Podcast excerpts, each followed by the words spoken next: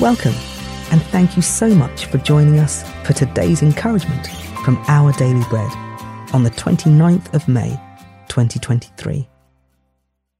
So, the Bible reading for today is from Habakkuk, chapter 3, verses 11 to 19. Sun and moon stood still in the heavens at the glint of your flying arrows, at the lightning of your flashing spear. In wrath you strode through the earth, and in anger you threshed the nations. You came out to deliver your people, to save your anointed one.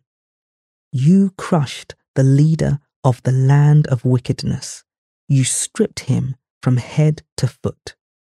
With his own spear, you pierced his head when his warriors stormed out to scatter us, gloating as though about to devour the wretched who were in hiding.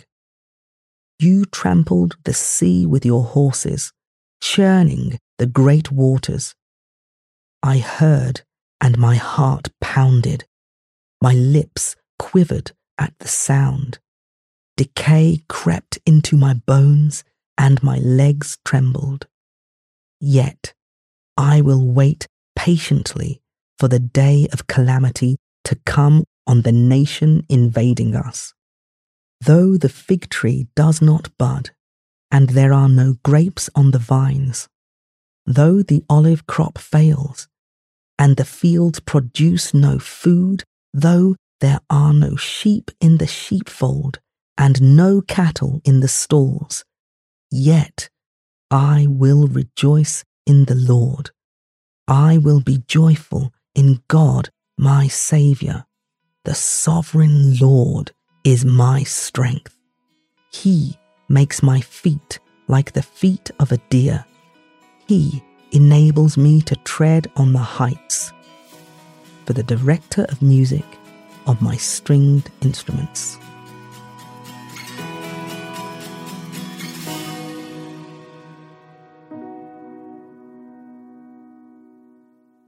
Today's article, titled Hope That Holds, was written by James Banks.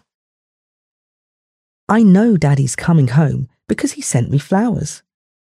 Those were my seven year old sister's words to our mother when Dad was missing in action during wartime. Before Dad left for his mission, he pre ordered flowers for my sister's birthday, and they arrived while he was missing. But she was right. Dad did come home. After a harrowing combat situation. And decades later, she still keeps the vase that held the flowers as a reminder to always hold on to hope. Sometimes holding on to hope isn't easy in a broken, sinful world.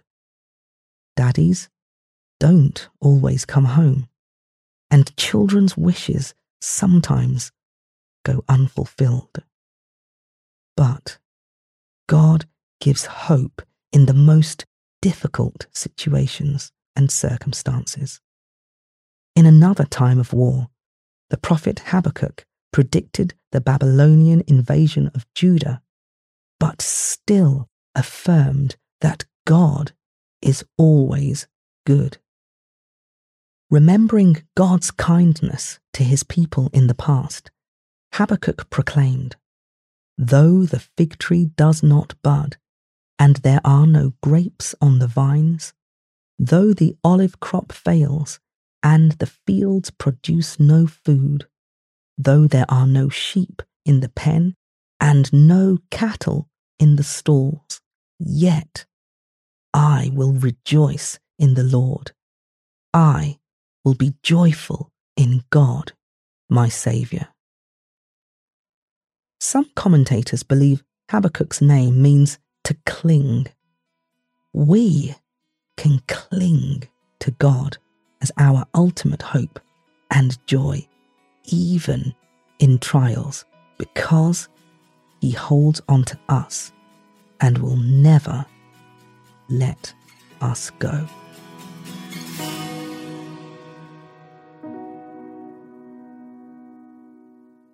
Let's pray. Father God, thank you that whatever may come, I have a bright and lasting future in you. Amen. Thank you for listening today. My name is Adi and today's encouragement was provided by Our Daily Bread Ministries. God bless you.